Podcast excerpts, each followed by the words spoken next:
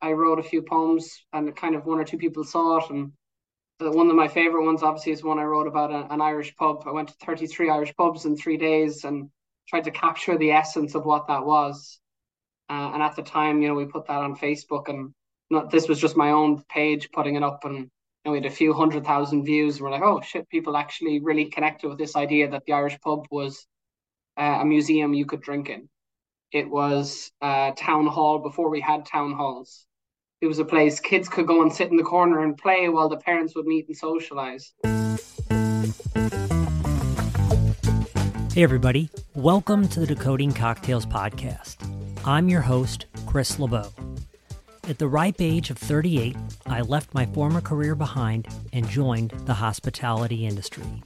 Since then, I've been on a rapid journey of learning, meeting all sorts of great people, and this, this podcast is my chance to bring you along with me. Whether I'm interviewing somebody that works in the industry, another enthusiast, or occasionally stepping back to share what I'm working on or my thoughts.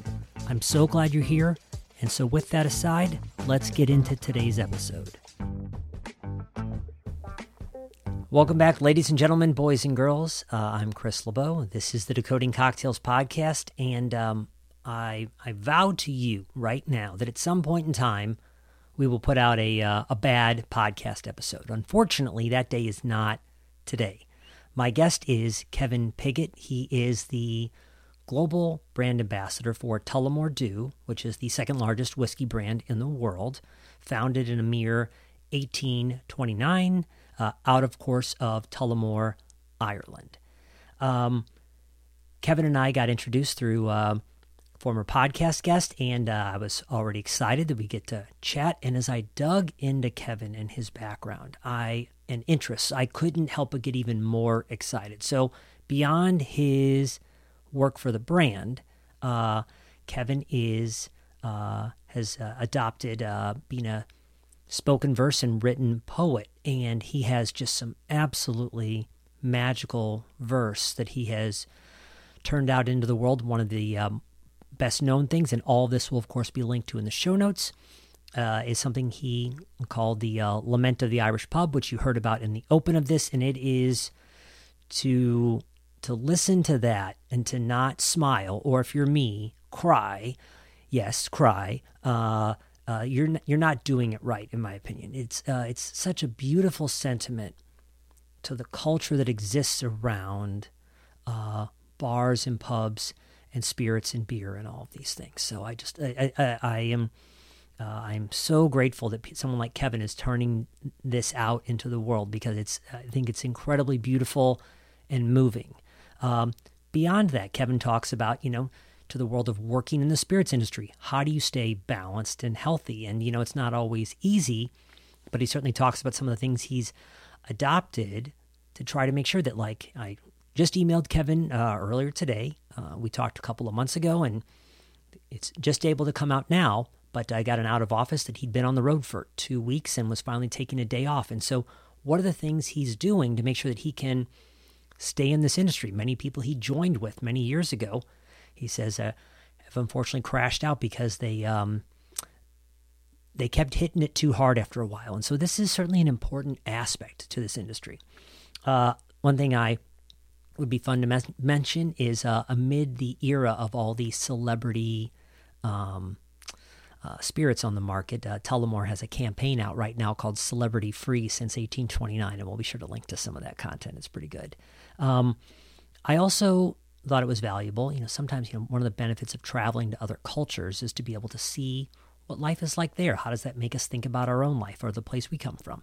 And so Kevin talks a little bit about some of the differences and similarities between American and Irish pubs, and uh, I'll leave that to you to help you think about what does that mean you want out of the next time you're out with friends, family, etc. We will certainly, uh, you'll hear us dive not only into Tullamore Dew, but Kevin thankfully broke down kind of some of the broader categories of Irish whiskey. Speaking of Irish whiskey, it's kind of in a surge time, um, winding the clock back for a long time. Irish whiskey was actually much more popular than Scotch, and so much more popular that a lot of Scotch was actually branding itself as Irish whiskey at the time. That then inverted for a while, and now Irish whiskey appears to be on uh, the edge of uh, taking overtaking Scotch again. So uh, great time to be in the industry. Um, so yeah, that is a little bit about what to expect today. Uh, Kevin just has a, a wonderfully warm, uh, good souled personality, and I was very lucky to be able to talk with him. Um, you can find him online at Tullamore, T U L L A M O R E, Kevin. Uh, there'll be a link to that in the show notes, of course, as well as to Tullamore Dew. So enjoy this conversation with Kevin.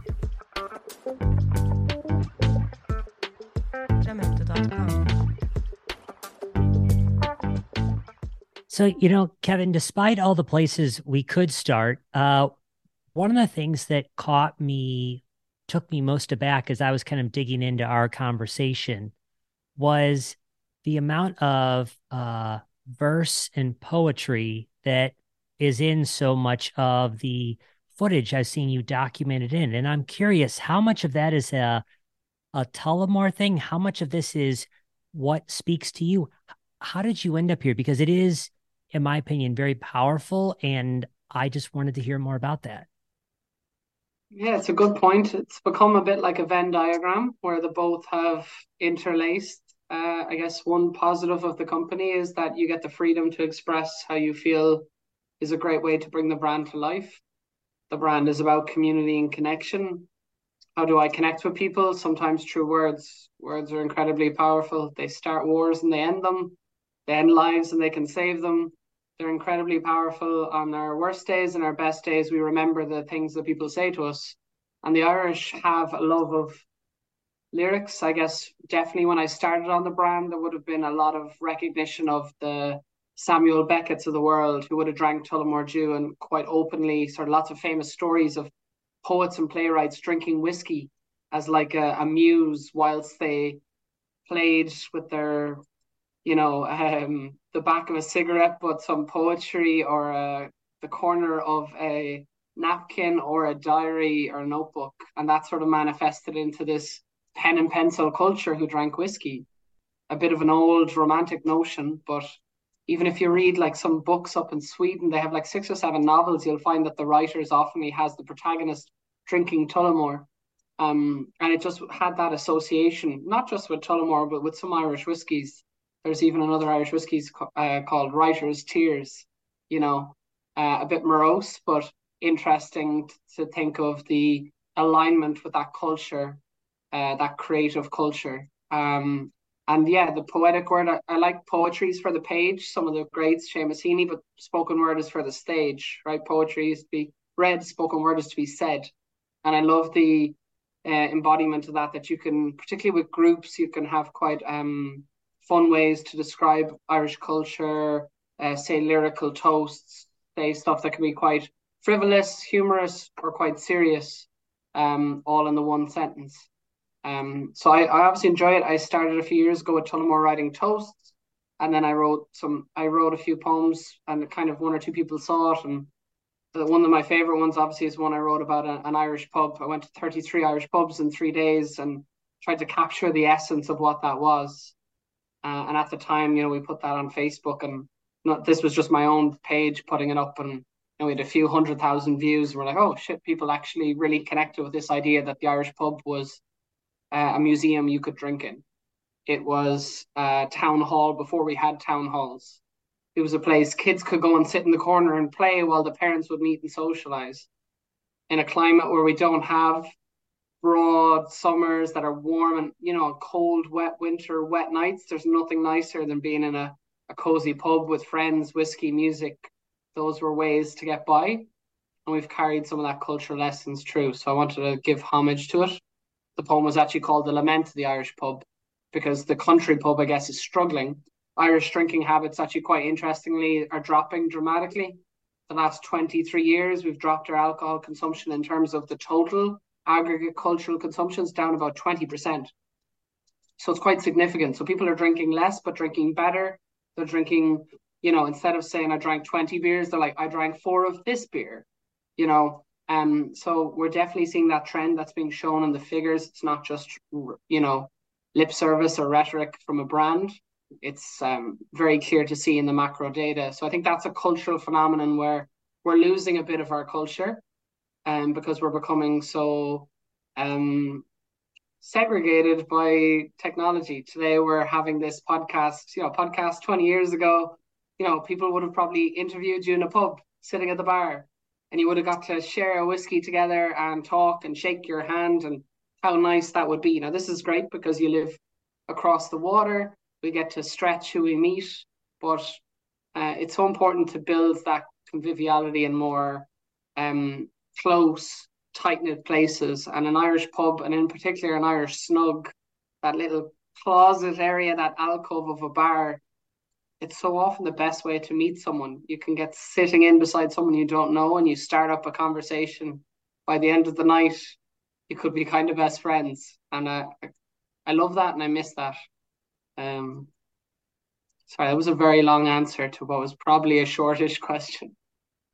This is a this is a long answer podcast right here. So you're doing that. That, that was great. Yeah, I um, I remember. I think one of the things I think it was pinned to the top of your profile, and I'll we'll be sure to link out to the uh the poem you did about the 33 pubs because I thought it was great.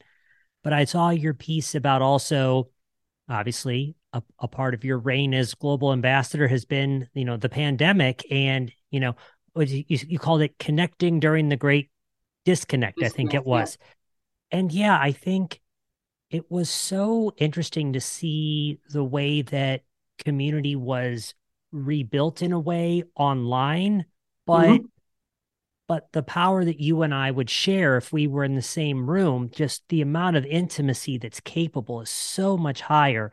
And the goal is how do you lose yourself in a conversation like this to feel like you're still at least a bit in the same room. And yeah, I think um it's funny how at times I still feel like there's a bit of like a the the chance to go out with friends and family is still very much there now, but there's still a sense of loss I think I still feel from those couple of years when that felt very hard. And to be in that tight space and just time melts away, there's something truly magical about it. Absolutely. I think you're trying to capture the essence of human connection, which we all need. We are social creatures. Uh, throughout most of our history, humans have lived in these tribes, connecting, gathering, sharing everything. It's hyper communal, and we've lost elements of that. They've done quite big research in the US over the last like, 50, 60 years, and they asked people if you had something terrible happen in the middle of the night, how many close friends could you call? And that number has gone from like six to one to sometimes none, depending on the state. It was like really sad to kind of see. But if you're in these places online only, you miss out on that deeper human connection and that can yeah. feel very lonely. If you're getting the balance right, where you're utilizing the best of both worlds, because we can't live without technology and it's amazing. It allows us to do so many different things. If we can find that better balance. And I guess that's what I was trying to do with the eye contact experiment. So we sit down in cities, anywhere I go. I've tried it in the US, in New York City, sat down in Washington Square Park, just put out a yoga mat. And anyone who wants to sit down talk, share, eye contact. People sometimes cry, laugh, all types of reactions come out. Sometimes people share really heavy stuff going on in their lives. They ask you for advice just because they've no one else to ask. Sometimes it's easier to ask someone you don't know. Um, so yeah, it just led to really great conversations. Sometimes there weren't conversations. I had a 70, what, 78 year old or a very old Italian man sat down with me one day and he didn't speak any English and he just put his hand on a glass panel that was separating us and it was super passionate. I don't know why he wanted to sit down. His son was like saying his 40s. He was like, My dad wants to sit down with you. And I was like, We can stand up. He's no man, he doesn't have to sit down and cross his knees in the street. And he was adamant he wanted to sit down. And I love, I hope I'm like that old man when I'm older that I want to connect with some random kid sitting on the street who just wants to restitch a tiny part of human connection a little bit and probably just give people hope that I wanted myself. I was feeling pretty. The world, you have those days where you're like, holy crap, we're losing so much of what is amazing. And that's part of what I love about my job. You know, I was in the US two weeks ago, six, seven cities in 13 days. I got to meet incredible people, old friends, new friends. That's what this journey life's all about, these incredible encounters. And um, we need to put ourselves out there because the more we get out into the world, you meet these people and your hope is, I guess, blossomed or you know, yeah.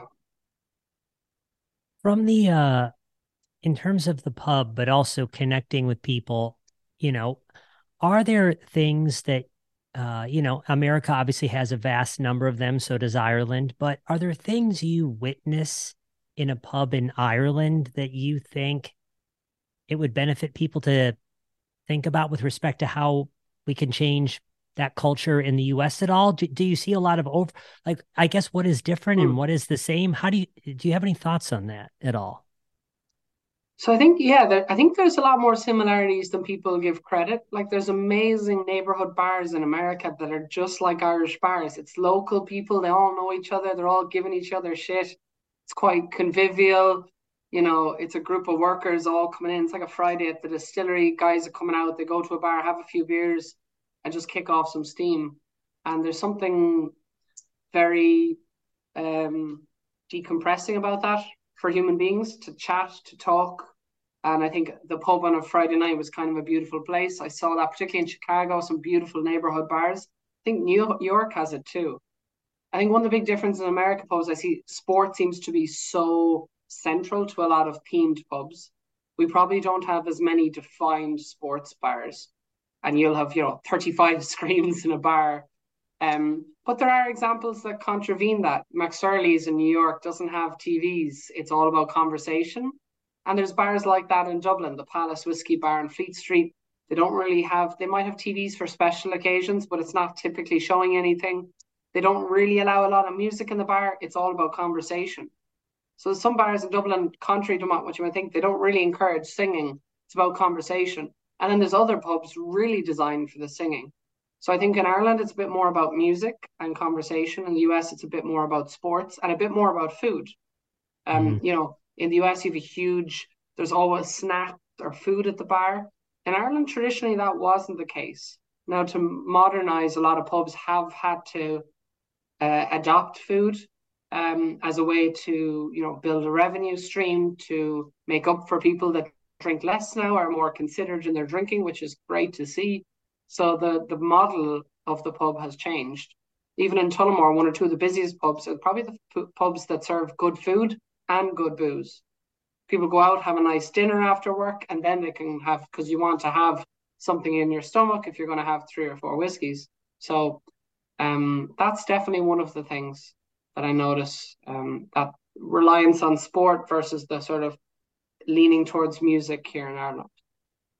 Yeah, and uh, and you know there's there's not a right way to to to be in a pub but i think um yeah that, that is something that at times if you go to like a super intensive sports bar here in the us it is going to be harder to have really an in-depth conversation just because there's so many visual stimuli and for when those awkward pauses that happen which are natural in conversation and i don't know if anybody loves them like you get to avoid those because you can just look at the tv but do you really ever get deep into you know the rapport the giving of shit to people etc right? Yeah. Yeah. No it's definitely harder. Definitely harder. Um and i think that's why particularly you think here in dublin there's just there's probably a handful of old victorian style bars and they're just so centered on a proper chat you know a really more profound deeper catch up um, and I think that's an interesting thing about what we're doing right now, podcasts, because I would have thought podcasts in today's culture would not survive with the TikTokification of everything. But actually, podcasts are the um, antidote to our deprivation of deep conversations. We want to spend two or three hours listening to a deep conversation because sometimes that's what you need to have to get somewhere, to scratch beneath the surface. And I think that's the gap that podcasts are filling now for people because they're not getting them in their real life. No one has time to have a two or three hour, so they listen to it on their commute while they're driving, while they're doing their shopping, um, which I think is interesting. We still need it as human beings. We're just trying to find it elsewhere, and podcasts are filling that gap right now. I, uh, I, I couldn't agree more. And something I think about honestly was I'm prepping for every interview, and I mean this in a very genuine way. As I think about even myself, as you know, you Kevin or you as Kevin the ambassador, like me as me, Chris, we all have like the talking points that we can end up leading with. Mm. And I and I remember one of the podcast hosts who I always kind of looked to, Tim Ferriss, he said, you know, he's like he's interviewing oftentimes these very famous people, and he goes, I need to have them talking long enough to get all their sound bites out. And and how do I create a space where, yeah, as opposed to needing you to answer a question for me in 30 seconds, mm. that I can give you a forum to really express yourself in full so I can hear what's really on your mind as opposed to like the, you know the, the thing you have to get across in 20 seconds which is just yeah. yeah not interesting most well not as interesting i should say yeah it's true i did a lot of tv slots obviously in the last few weeks for the us i did five and like that you've like 90 seconds on tv and you're kind of being told what they're going to ask you and you have to say it as succinctly as possible and then it becomes that a soundbite. There's not a lot of depth to it. Mm-hmm. So, kind of digging in further, you know, to part of the conversation today. So, I'm I uh I'm sure that the market of and demand for Irish whiskey is broad, but I remember seeing at the top of the in the early 1900s here in the U.S. that Irish whiskey would have probably been the most popularly consumed. You know, we are uh, in serious, seemingly the moment of bourbon right now, and so and it's great that to see something that what that was for a long time at least more overlooked or more of a working drink to see it so popular but for people that are less familiar with a spirit like Tullamore away from uh, a day like St. Patrick's Day they're a bourbon person when they're opening a bottle of Irish whiskey or Tullamore what are mm. they hmm. going to find in that in terms of flavor and aroma compared to maybe a bourbon uh, like any whiskey from a place, it's representative of the land, the the terroir, the landscape that influences everything about the the barley, the rye, the corn, whatever the base material uh, or substrate is for gathering that sort of beautiful, you know, endogenous enzymes that we're hoping to get to convert to fermentable sugars.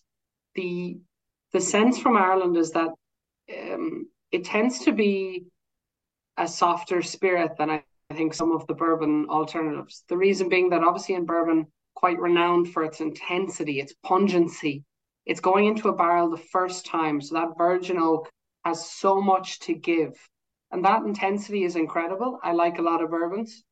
Uh, I like the Hudson bourbon. I like Woodford Reserve. There's a few ones that are really punchy.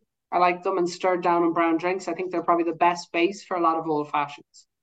Really incredible sort of viscosity and texture and depth. Lots of caramel, um, lots of vanilla. Um, when we think about flavor compounds derived from the wood the first time. The Irish whiskey t- typically using seasoned barrels that have already had something else like bourbon in it before, and typically sherry in our distillery. You're going to get softer notes of that. So you see that golden amber in the Irish whiskey versus the sort of more um, rich mahogany that you're getting from the bourbon. So a little bit like a tea bag being used the second time. It doesn't have perhaps the intensity of flavor. Sometimes it obviously depends on the brand and the variant. There's different ways to dial up and down the intensity of an alcohol.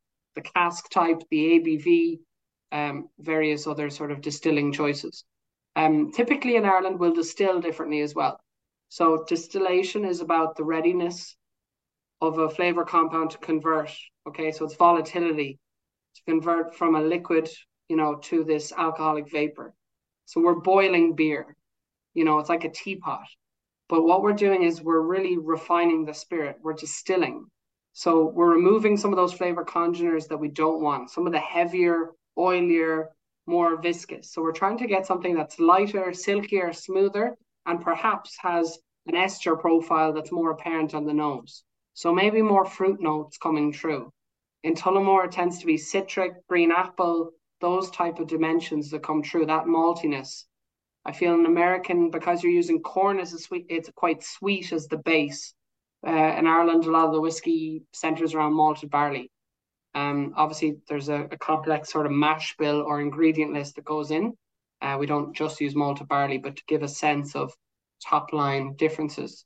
I think those are two of the key ones that I always highlight. It tends to be a bit softer to drink, you know, neat uh, if you're very new. So I think Irish whiskey's attractiveness to that younger cohort um, was definitely people getting into whiskey and then moving on and trying some bourbons later in their sort of as their palates developed a taste for whiskey.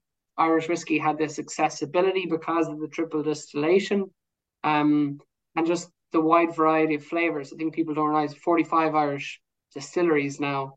And it's quite, you know, significant. I know you said bourbon is flying, but Irish whiskey is on fire at the moment as well. Um, so these two things are happening in unison. If Irish whiskey keeps growing at the rate it's growing, it looks like it'll pass out Scotch in America, which is a huge market and just a bit of a, a shifting of the the tables of the powers because once upon a time, obviously, as you highlighted at the start of the question, Irish whiskey was there, but it completely flipped. After World War II, the Scots being a little bit better, probably preparing for the end of Prohibition than the Irish. They were very um, savvy with their foresight of the end of Prohibition and probably had some internal um, whispers, knowing more than the Irish, unfortunately. But here we are in a new golden era. So it's definitely an exciting time to be a part of it and to try some of the different ones that are out there. There's so many. Irish whiskey is not just, you know, one thing. Rock and roll is not just Bruce Springsteen. Hip hop is not just Jay Z. There is a plethora. I think that's why the consumer is in such a good space now. There's so much choice for really incredible whiskies. If you think Irish whiskey is one dimensional, just pick three or four bottles off the shelf uh, that have different bottle shapes, and you're pretty certain to get a, a very different flavor profile in terms of the distillation, the barrel type used, the age of maturation. Uh, I think that's the final point. The age of maturation for Irish whiskies will tend to be a bit older because they don't have those hot, humid summers that you might find in Kentucky. We're not losing as much to evaporation. And American whiskey can't, you know, you don't see too many 12 year old whiskies on a back bar, but there's a lot of Irish and Scotch because of our more temperate climate. We're losing less evaporation. So we have an ability to mature. So if we're able to mature for longer periods of time, the Tullamore 12 year old, lots of other whiskies have a 12 year old, it allows us to get deeper, richer flavors deep within the wood structure that only time allows to permit entry to. Mm-hmm. Yeah, and I, I appreciate you talking about it as more that that gateway in a way too, because it, I run into in my world of education all the time, as you do, but people who are they're almost trying to strong arm themselves into bourbon. And one, I'm like, put it in a cocktail, stop trying to drink it neat if you're hurting yourself. But it's mm. it's nice this idea of like, oh, if you're curious about whiskey, how about trying something gentler first and develop kind of you know a taste for that and then maybe you can find a way to tiptoe into something bolder because you know uh, and it's something I have appreciated more as I've gotten older. Like I remember when I first started drinking wine, however many years ago, it was like yeah. something big and bold and mean yeah. kind of had an appeal. But over time, there was something that was nice about more of a a subtle finesse to something as opposed to something that just kind of comes in and wallops you or whatnot.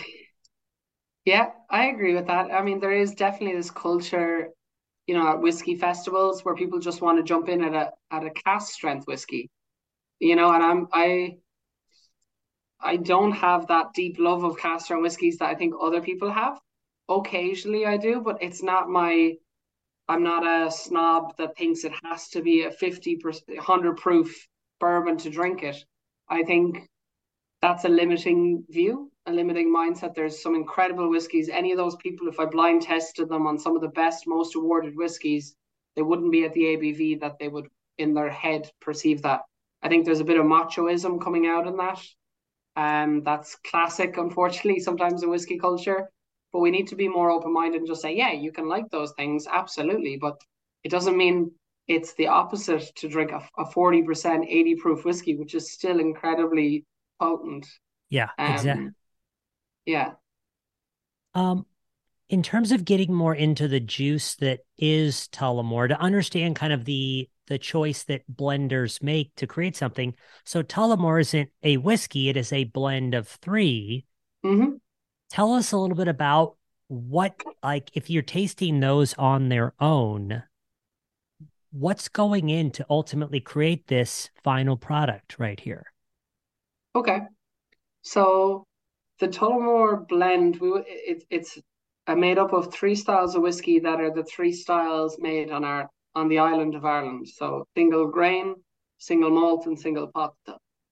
Now, I think of single grain like a pizza base. On its own, it's not that interesting, but it's integral to the overall composition of a pizza. If cheese is my single malt and pot still is my pepperoni, I've got this pizza, okay? So it's the culmination of building on this neutral light sort of style. The grain whiskey tends to be light, floral, sweet. That's my base.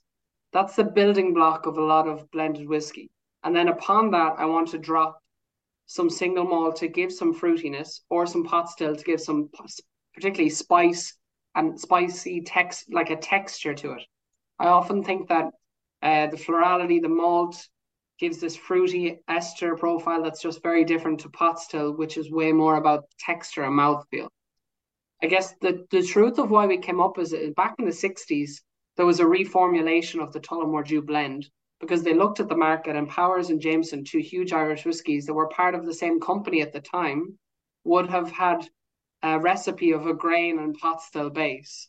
And they felt that those had a particular appeal to them and they needed to differentiate Tullamore. It was probably too similar in style.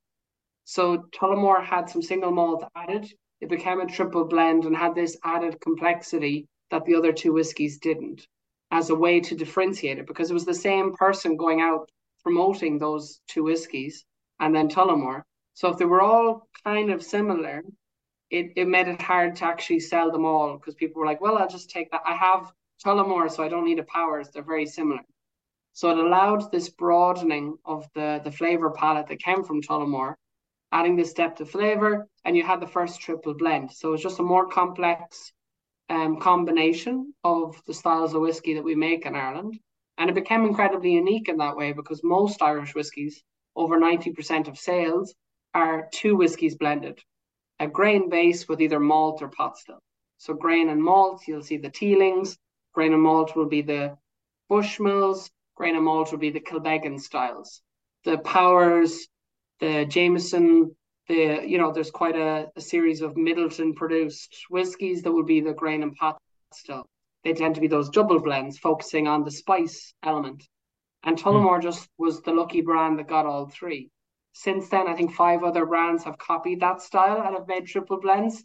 So I think that's a good sign that other people are saying, actually, the amount of permutations and combinations of flavors you can create with three styles is limitless. So even in the distillery, one of the things I made during COVID I worked with a guy about creating a blend your own machine. So in our distillery, you blend your own whiskey and you can pick the proportions of each you want. And we actually kind of show you how hard it is. Sometimes people make a whiskey and it's terrible. Sometimes they make one and it's incredible. And they're like, shit, yeah, you've got just so many things you're trying to balance here. And if you're not careful and use too much pot still, you overpower the whole thing. You've just got a watered down pot still whiskey. So it's quite interesting about how you you understand flavor and balance. And we think about that when we cook. You know, if you add certain ingredients, a little bit of salt or garlic, it's not the proportion, it's the power in which it influences the overall dish. And if you don't understand that within the context of whiskey, you don't know how to blend a whiskey. Um, so I think that's where the art of blending comes into play. And the blender in, in the Tullamore arena is far more important than anyone else um, because that's what our base liquid is about. Distilling is a more clear science. You can learn that quite categorically. Yeah, there's some innovation there. We do some really interesting sort of ways of distilling and exploring different distillation styles and methods. But the blending element is of utmost complexity and importance within the Tullamore mindset, the Tullamore Dew liquid. Uh, and a lot of our whiskies, the Tullamore Dew XO, is a triple blend, but just finished in a rum cask. Our 12 year old is a triple blend, aged for a longer period of time. In the US, there's a 15 year old version that's still out there, uh, a triple blend finished in rum cask for quite a long period of time. So all of them are different sort of um they can be different combinations of the the triple blend so if you think of the 12 year old it's a higher percent of pot still because we wanted more texture and body on an older age statement whiskey to give it that mouthfeel. So I often find people who like bourbons will like that 12 year old a lot. I feel supremely confident that people who like higher end bourbons, your Maker's Mark, your Bulleit, your um, Woodford Reserve will really like a Tullamore 12 year old. However, we have a 14 and 18 year old single malt. I wouldn't recommend them to bourbon drinkers. Typically, they don't like them. They're very fruity, and often that puts them off. It's much more designed for a person who might like single malt scotch like Glenfiddich, Balvenie, Glenmorangie, Macallan, and so on. So it is really important to know what people. That's one of my first questions I ask. What do you normally drink? Because if I give a bourbon drinker some of our single malts, if they're not open and used to those hyper fruity fruit bomb whiskies that are all about fortified wine notes, sherry, sultanas, figs, they really won't. It'll be so different to what they're used to. Uh, it won't work. Um, but I find the Tullamore 12 fits that profile. Slightly sweeter, bit more body, a bit more texture because the bourbons have that, because the intensity of flavor they get the first time. There's a bit more in alignment in terms of what people expect. I, I love giving the power of blending in a small way over to a visitor because yeah, to see, you know, that it's uh, you know, that every year the, the the grains, the barleys can be a little bit different in their their flavor, you know, overall. And it's mm. that that that consistency really is out of an, an understanding of what blending looks like, as opposed to it comes out of the still and it's just done. Uh that's that's pretty interesting. So are they able to taste like like the, the standard Tully Green while they're tasting their own like uh little little blend at the same time? The one thing we did to try and be a little different is I actually put the whiskey components through ultrasonic atomizers and it sprays out a smell of each of the styles of whiskey because they typically won't have tasted a deconstruction of the blend. So they get to actually nose each of the elements. So organoleptically, you're as capable with your nose you are with your mouth to identify. So we're trying to train them to trust themselves, listen a little bit, practice, and and and discern. Oh, I really like that, or I don't. And based on that, let that inform your choices for the blend you would make. But like that, you'll get people who make two different combinations, and they'll buy two bottles because they want to try because they're actually not sure if they're going to like a pot still heavy blend or a malt heavy blend. And you'll definitely have had the guys who have tried to recreate the Tullamore blend and they'll have tasted it more that we get the message on social media. A week later i've been drinking it with the tullamore dew and i think mine's better. In which case we say we'll we'll ring them up and do a deal. Um you know your signature chris lebeau blend.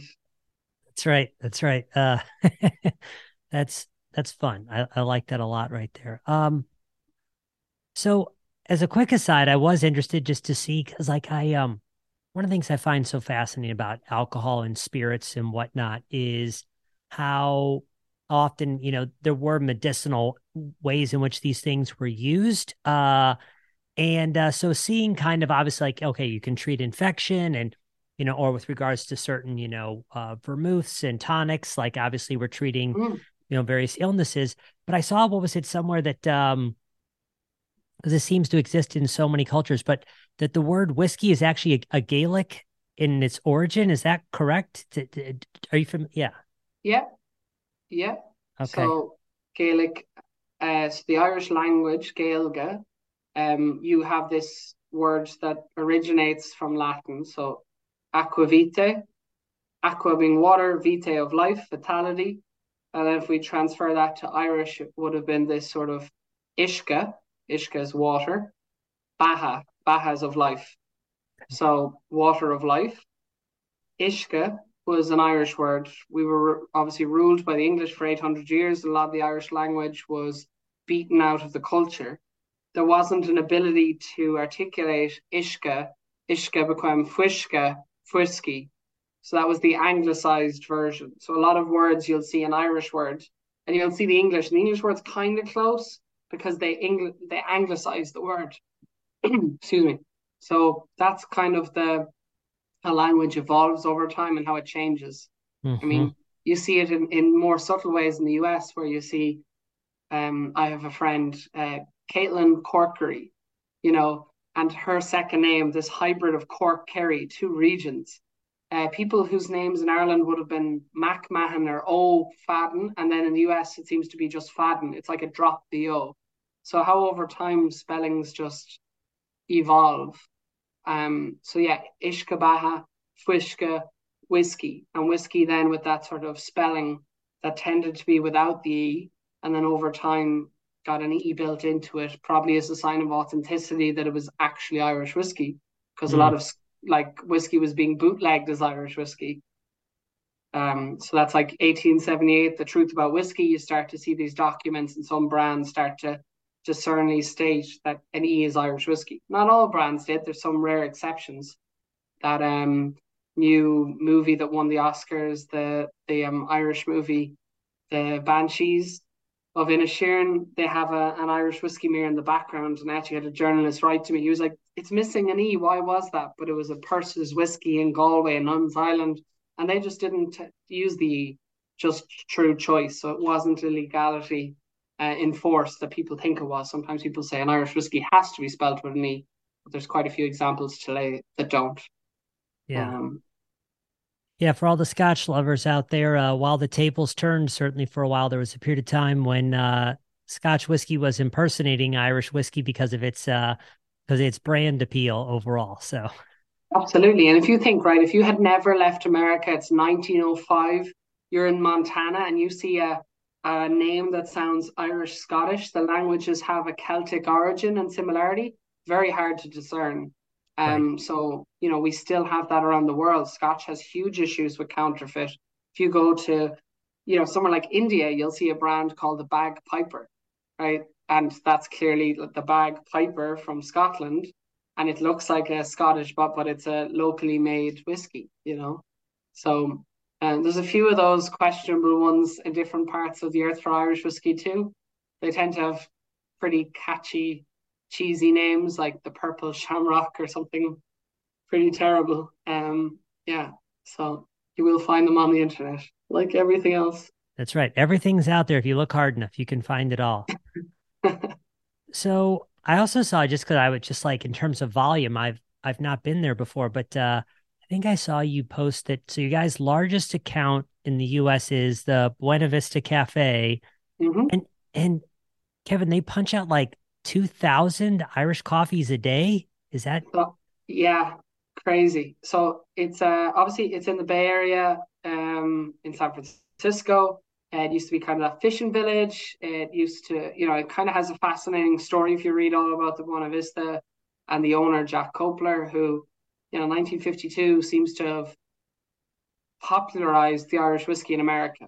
Not invented it. I don't think it was the first one. It's very hard to say. I think there was lots of other bars probably getting to grips with the Irish coffee over there. But I messaged them actually the other day. I was talking to some of the bartenders there, and they told me they did three thousand on St Patrick's Day. Um, I've been in behind the bar. It's a very fast working environment that can make fifteen at a time. They've kind of just perfected it. You would think that by making it very fast, it's not going to taste good, but actually, the appearance can be a bit messy because they're quite quick but they just have the routine. Like they're using good whiskey, they chew sugar cubes, so it's not a, a free pour of simple syrup that can be different per glass. They stir it really well. They use a really good hot, strong coffee. The glass is small, so it has the perfect balance of all the ingredients. They use a 36% cream. That's like a, a lovely higher fat that sits lovely on top with minimal effort. And it's kind of designed to have a second. You know, I think no more. You probably shouldn't have any more. You just always have to be careful of caffeine and alcohol in your body at the one time and the effects that that has. But um, it is a delicious drink. Northern California can be a bit chilly. When I first heard California, I was like, oh, you know, I was thinking of SoCal, and I was like, oh, why would you need an Irish coffee? And it's like, no, San Francisco is chilly, and it can like be nice during the day. As soon as the sun set, you get a, a quite a different change in temperature. So I really understand why that drink took off there, but they've just become iconic. I mean, they used Tullamore back in the 50s. They tried one or two. I think they did their own blend. They tried another Irish whiskey, uh, maybe even two, and they just kept came back to Tullamore. I think they wanted it. You know, sometimes you do things for a while. You want to try something different, see if there's a better one, and they're back using Tully after you know 70 years now, nearly, which is pretty crazy. Um, and yeah, such a big. It's crazy to think that I always think there should that place should be in Ireland when people come to Ireland, you should be getting this incredible theatrical experience. Um, you know, some of the bartenders are so they're good fun. They're they're actors. You know, they're they're able to um, be talking to 15 people, separate conversations, saying hi to regulars that come every, you know, summer for their holidays, and then they're back down with the tourists and they're mixing in between. It's got a cool vibe, I have to say. Hmm. Next time I'm out that way, I'll have to check it out. It's uh, I I think I've I've certainly seen other than when I saw you post about it. I I've seen footage from there before, and I just didn't realize that that was the bar where it was happening. And I do think on one end you can be reckless with a cocktail, but I also hear a number of bartenders talk about people that are uh you can you can be too fussy with a drink to the point where you kill the mood or you're just doing things that aren't necessary. And and the drink like the Irish coffee, it's a pretty sturdy drink if mm. you, you know, it's it's hard to with the right care, you know, it's it's hard to mess up because of all the cream, the sugar, the like it just has a lot of big things happening and so you know yeah. it's it's more about the, the sensation that it has to be perfect every time so yeah have it online people always find a reason to pick it you know different things but honestly, do you think the best Guinness comes in the cleanest glass? It probably doesn't. you know. So day to day, I mean, obviously there's a lot going on, but as you're thinking about growing or just expanding the reach of Tullamore, you know, you guys are the is it second largest whiskey, Irish whiskey just in the US or globally? Globally, yeah. Okay.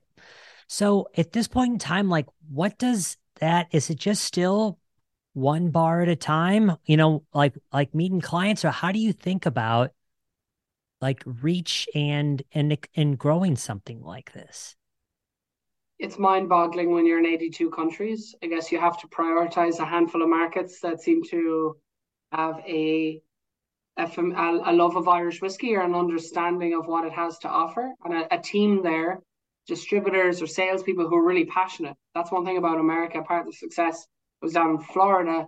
There's a guy, Pete Ketchum, a sales rep there. He loves Tully. He's obsessed with it. And it's his baby. He wants to make it big. And I'm in bars and guys are telling me 10 years ago you couldn't get Tully in half of these bars because of that guy. It's everywhere in the city. And it seemed to be on every menu. People were drinking in all the cool bars, the cool cocktail bars. It was very impressive. Um, so I think some of it's down to that that love of people that if someone America has a passion for it, and obviously America has a passion for Irish whiskey, for Irish culture, that's embodied in the St. Patrick's Day celebrations that we saw recently. Um, that that helps channel it. Occasionally, you have to just take um, an intelligent guess on a market that you think could become the next big hit. So Tullamore Dew is huge in the Czech Republic. It's a relatively small country. It's in Eastern Europe. People wouldn't know a lot about it in terms of its spirit drinking culture they would know it drinks a lot of beer uh, and wouldn't have been traditionally a whiskey market to people's eyes. But if Tullamore Dew is like one in three whiskies drank there is Tullamore, much bigger than Jack Daniels, much bigger than Jim Beam. Um, you know, sensational. So there's other parts of Europe where we're quite strong. The Nordics were quite strong. Um, so they're not some of the markets you might have traditionally thought.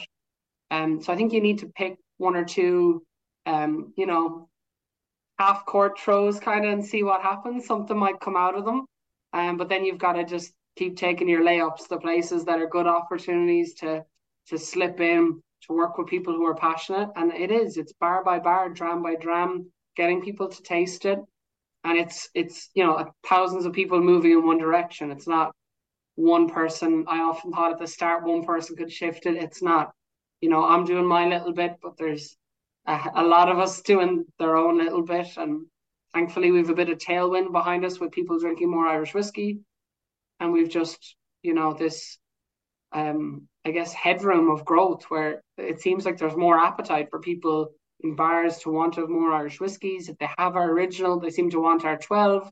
They might do an Irish coffee, but they also might do a whiskey sour. So it's broadening where we can show up, which is quite cool. So, to seeing you, uh, what, what I think you said, uh, uh, seven cities in 13 days or whatever. Mm-hmm. One, of the, one, of the, things I couldn't help but notice on your little email signature as we were corresponding was, you know, being, uh, I think you, it was written uh, mental well-being champion. How does a mm. global ambassador who is on, you know, on the road all the time, how do you what are the things you enjoy doing when you have a downtime or you're in the city how do you try to keep your feet on the ground despite the fact that you're everywhere all the time? Yeah it's uh, the ultimate question uh, or a challenge within my role for sure. Um, honestly i try and embody balance in my lifestyle as best i can. That's not just a statement. I try and demonstrate that in social media. So you'll see me swimming in the sea doing meditation retreats or reading lots of books on psychology, uh, self improvement, um, reading huge amounts of different books about the human psyche and trying to understand myself and the world around me. Um, yeah, dr- drinking in this industry, if you're really careful, I'm here 11 years because I found that balance. The people who started with me are not here. Some of them enjoyed it too much. It's hard to be disciplined. Um, I've had days where you know that's been harder to do. Um, but you mature as you get older, a little bit wiser. Um, slowly, not a lot, but just a little bit more wisdom. Uh, and that's I used to be the global chair for two years for William Grant as a whole. So it's a voluntary role where you try and instill a well-being culture across the business. Uh, we have a lot of people who are workaholics and work like crazy and don't get that balance right, and we want to make sure people are okay. So I, I feel passionate about it. That two-year commitment highlights that or proves that in some sense. Um, so yeah, like hot yoga for me, the reading, getting in the sea brings down anxiety and stress big time. It just drains the lymphatic system. It has this ability to make you present because you're forced to be there. I have a huge fear of the water. Um, so I hadn't been in the sea in like five years, and during COVID, I needed something to to find some peace, and it helped me a lot. Uh, a colleague brought me swimming. Um, shout out to Rob Bryan, former Tully ambassador. But yeah, he was just knew I was in a having a shitty time.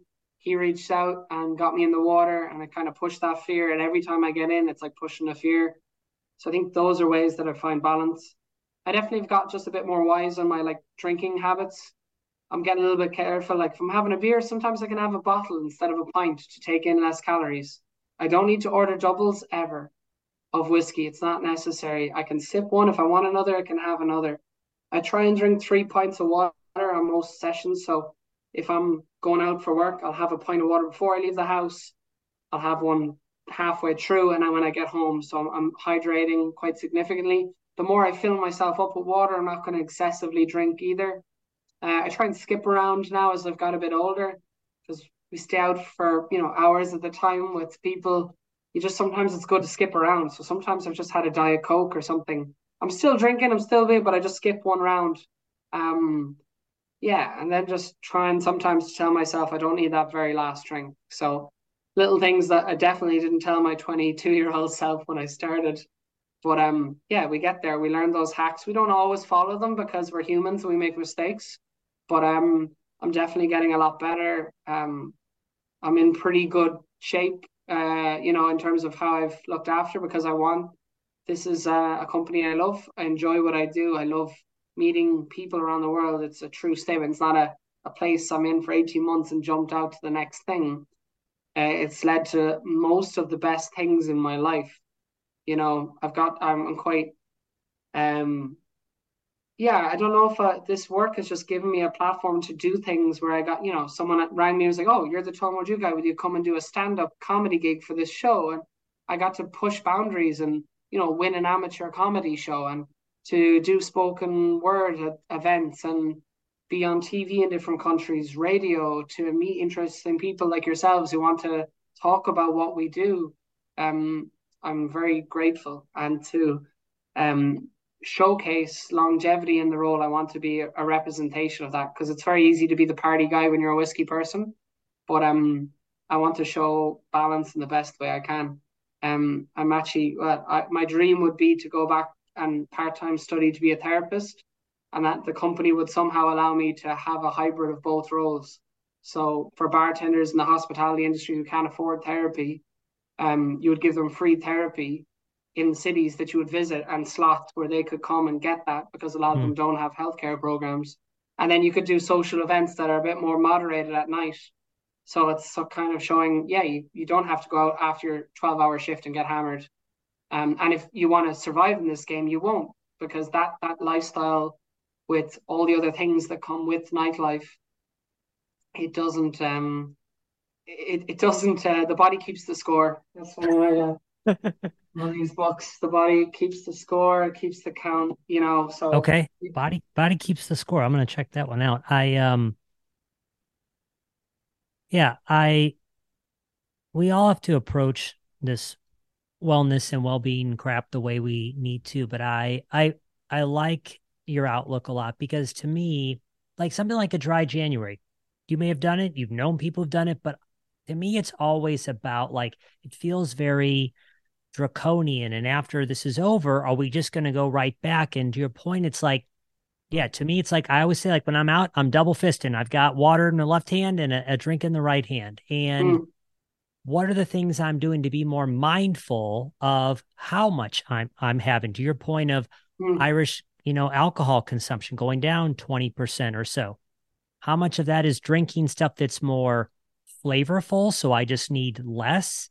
Uh, but also maybe the culture just doesn't as much reward like just being blackout drunk or whatever. And so, yeah, to me, it, I'm I'm still really only while I'm not inexperienced as a drinker, I'm really only two and a half years in being in the industry. So, uh, so trying to like when this stuff is suddenly all over the place, I still have the days when I'm a little deeper in the pool than I meant to be. But yeah, trying to put those safeguards in there to recognize that I love being able to teach people. I love being able to learn from people like yourself. And the body does keep the score. And if I want to play in this game for a long time, I need mm. to find the right way to to be more balanced with that. Absolutely. Couldn't have said it better myself. Uh just one other thing is is kind of top of mind for me, but if there's anything else you want to chat about, feel free. But uh uh regarding Irish culture, when you uh think about like all the people you're interacting with, are there common things you find that people maybe uh, misunderstand or oversimplify about Irish culture for people that haven't been or I haven't been in 20 years? Uh, mm-hmm. you know, what are the things that people should know about Irish culture in terms of beyond the spirit itself? You know, the people it's representative of, but just uh, yeah, uh, I, I, anyways, I, uh, I ran too far with that question. Tell us a little bit about Irish culture. Yeah, uh, well, I'll, I'll start with yeah. There are definitely things that I think no culture likes to be pigeonholed, right? You know, for me to say an American is this, that's such a stupid statement. Fair enough. There's yep. like the best person in the world lives in America and the worst person, right? You've got that spectrum. Yeah. So it depends on the state, depends on the person. There's it, it just depends on the the the side of the bar. Um so I think sometimes the perception, oh, Irish people, you all like to drink. People don't like that because it's like a dimming down of culture. We have this richness of culture that's beyond drinking. Drinking can accompany it, but there's lots of things I do that don't involve drinking. But just that perception that we're all drinking all the time feels like a, a lazy trope from Family Guy. So it's funny, you can make jokes. I don't mind that in not that sense, but I definitely think some of our culture, people who don't drink, feel a bit, oh, I'm not your stereotype of what you want me to be you know, people can say a big fat American. That's not representative of huge portions of Americans that I know. And it's not, you know, it's not a nice way to depict a whole nation of 350 million. So they're just, yeah, things that you have to be more sensitive to. I think the thing, one thing that's a bit sensitive, Maya, is always the car bombs. It's a drink in America. They often say a Belfast car bomb. It's quite a sensitive thing to say. I think if you want to say like the drink is a bomb or it's a whatever, but to say an actual Belfast car bomb, it's um it's hypersensitive to people who've grown up in the troubles. It's the equivalent of saying a 9-11 bomb. So I think when right. you tell people that, they're like, holy shit, yeah, I didn't even think of it that way. Yeah. But I actually had a, a waitress ask me in Chicago last week. She was like, Hey, I've had a few people order that. Is that offensive or what? And I love that she was a young waitress and she asked the question, wanted to understand, didn't try and, you know, be like arrogant or anything. It wasn't like feeling bad that she didn't know. She just asked the question. And we were there was a group of Irish people at the table.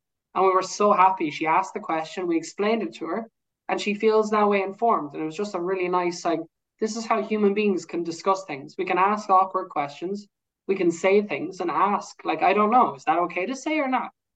And, you know, it doesn't mean that some Irish person might be okay with it, but I just want people to understand that there was a time when car bombs were used as a terrorist kind of activity So that's to me an offensive thing. And I, I know friends who own bars in America where they'll kick you out if they ask that. Um, but you know, that's I don't think a lot of people don't mean badness with it. I know some of these young, they're college kids in a bar. They're not bad people. They're nice to talk to, and they just order because they saw it on a menu, right? So they're not thinking we've all made those mistakes. There's lots of things you can call me out on for probably saying it, but it's just like if people could could be aware of that, that would be cool. Um, in terms of Irish culture, I think it's like the music that's happening right now. For me, it's just like you know, sometimes you go online, you ask people, I go around the world and you ask people, what do you know about Ireland? They mention Bono and Enya and like culture's moved on since then. We have like Hozier, one of the most like streamed artists in the world. His song Take Me to Church, one of the years is like the top song that's like streamed on Spotify. Uh, Dermot Kennedy being a sensation. There's so many new Irish artists with like really broad arrays of music. And when I go around the world, I think people don't even know that Hozier is Irish. Um, you know, in the acting sort of realm, we've Barry Keoghan now doing incredible work with his uh, supporting acting role in the Banshees of Inisherin. Obviously, you're Colin Farrell, Brendan Gleeson, but even other actors that people don't tend to know, Paul Mescal, uh, going to be in the new Gladiator. Um, just this small country on the edge of Europe punching its weight. Um, people like Nelson Mandela coming to Ireland once upon a time and saying like Ireland inspired him to find peace in South Africa during apartheid. Um, it just shows that small groups of people can change things, can influence things, can punch above their weight. And to think, you know, countries all around the world went green for St. Patrick's Day and wanted to celebrate this small, rebellious little culture that has something special about it. And I think that gives hope to everyone in their community, their town, their place, whatever you're proud about to be able to espouse those great values and hopefully that someone takes some of that. You know, in Chicago last week, the conviviality, the friendliness, people were so nice to me because they're like, Ira, you're in Chicago, you got to check out the river, you got to do this. This is a great bar. It was only positivity, you know, so that was a beautiful thing to experience. And how proud does the people of Tullamore feel when people are drinking the whiskey all around the world? You know, it's a small town, it's not the most, you know, busy place, but we our whole new campaign is all the actual people from the town on billboards all around the world. And uh, you know, Shane was one of the guys. He's all over Chicago. His brother is, lives in Chicago, and that's why I wanted to put some of them there. His brother like ran down and got a picture with his brother, who obviously lives like six thousand miles away, on a billboard. And the sense of pride, like that's my hometown brother, works in a bottling hall doing, you know, the the day in day out, nothing glamorous. Um, but these are the people that make our whiskey, and we we often forget that when we look at a bottle on the shelf. We just think, okay, it's there, but actually, it keeps a small town community in Ireland going, and it creates an incredibly fun place to to visit, to work, and to be. That sense of community is what we're trying to ship around the world, I guess. So first, thank you for uh, straightening out my question there, because you're right. For someone to say, Ireland is, or Irish people are, or American pe- Americans are. It's hmm. obviously uh, an an, uh, an oversimplified answer. So, I, I, I, thanks for taking it where you did, and and I, uh, as part of kind of my research, I had bumped into a New York Times article that had recently highlighted a number of rising uh, Irish musicians and whatnot. So I'll be sure to link out to that article for people too, because I spent some time trying to listen to the music as well. Because yeah so often music can be representative of a culture especially one that is where music has such deep ties. Um yeah and for any and for anybody that hasn't seen uh tullamore does have a fun campaign on right now. What is it kevin? It's like you know famously without celebrities or something since 1829 yeah, celebrity yeah. free since 1829 so the whole new campaign was about real people you know uh, trying to be the antithesis of your Ryan Reynolds and you're The Rock and you've these celebrities who make millions are just gonna sit beside a brand that they've had no actual, you know, they're not distillers, they don't, but they're a famous face, and that works in today's culture. And Tullamore's just never had that money. Uh, we're not in the stock market. We're not, you know, some of these major brands. So we're a family-owned company. We make these much slower, long-term decisions. And like I said earlier, we build it bar by bar. So it's a much slower process. You know, we're 194 years getting to where we are we're not a, a lot of these new brands are five, ten years old. Right. You know, where was Teremana a few years ago? It doesn't have history, heritage. in the same way that some older brands do.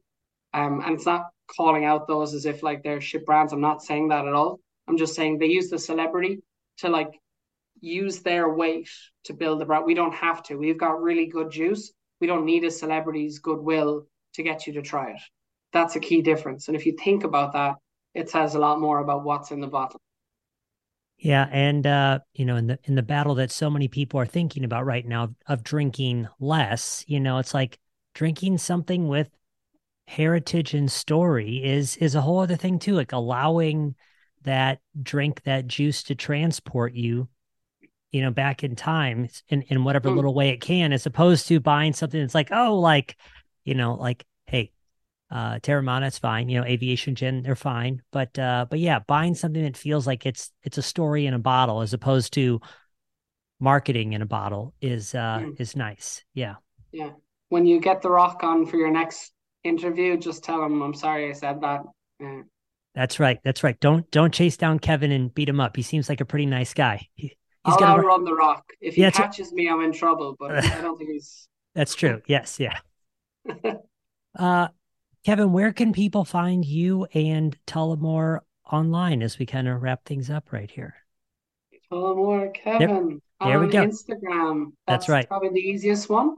Uh, yep. And yeah, there's Tullamore Dew uh, on Instagram as well. Obviously, the website's good if you're yep. trying to look at more like cocktails and that, but the Instagram's pretty good in terms of like finding information, seeing campaigns, learning about new products, uh, seeing if we're doing cool events in certain cities near you. Um, and then, yeah, feel free to interact with the brand. Message us if you have questions. We're pretty good at getting back, sharing ideas, thoughts, letting you, you know, giving advice. People who are coming on a trip to Ireland, want to visit the distillery and do some other stuff. We'll give you some pretty cool road trip tips. Um, okay. Yeah. And uh, yeah, to people out there that want more than just a picture, uh, like I said at the top of the, the interview, uh, uh, t- tune into Kevin's channel for some pretty fun uh, times uh, spoken word stuff too. We'll link out to some of that. So, uh, Kevin, uh, I we're we're approaching uh, nine fifteen in Dublin, uh, so it's uh, it's time for us to get you off so you can wind down your evening. So, thanks so much for taking the time to chat. I really appreciate it. Oh, thank you. So, a lovely interview. I wish more people were a little bit like this style. I really enjoyed it. thank you. Thank you. Thank you. Hey, everybody. Thanks for listening. The show notes for today's episode are available at decodingcocktails.com slash podcast. If you'd like to keep up with what we're working on, there are two great ways to do so. One, our short weekly newsletter, Cocktail Confidential, which you can sign up for at decodingcocktails.com slash newsletter. Or give us a follow on Instagram at Decoding Cocktails. If you think this podcast is great stuff, we'd love it if you'd subscribe or, of course, share an episode with a friend. The Decoding Cocktails podcast is produced by Chris Bay and myself. Thanks for listening. We'll see you again soon, and happy cocktailing.